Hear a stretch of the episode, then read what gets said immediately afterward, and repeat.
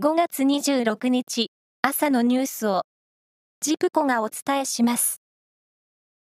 3年前、愛知トリエンナーレの表現の不自由をテーマにした展示が一時中止された問題への対応などをめぐって、負担金の一部の支払いを拒否した名古屋市に対して、芸術祭の実行委員会が支払いを求めた裁判で、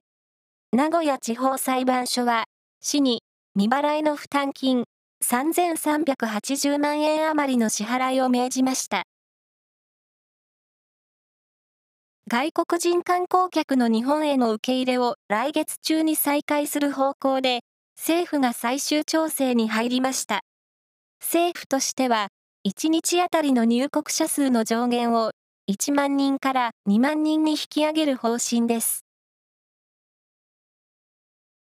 NATO 北大西洋条約機構に加盟を申請したフィンランドとスウェーデンの高官は25日、トルコの首都アンカラで安全保障上の懸念を理由に加盟に反対するトルコ側と協議しました。今月18日に2カ国が加盟を申請して以来、政府高官によるトルコとの対面協議は初めてです。アサヒ飲料は主力商品の三ツ矢サイダーやカルピスなどを今年10月1日の出荷分から値上げすると発表しました。大阪市議会はパチンコやパチスロをギャンブルと位置づけ、依存症対策を促進するよう国に求める意見書を全会一致で可決しました。サッカーの J1 名古屋グランパスは、アビスパ福岡に1対0で勝って3連勝です。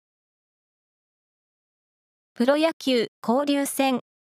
中日は西武と対戦して1対2で敗れました。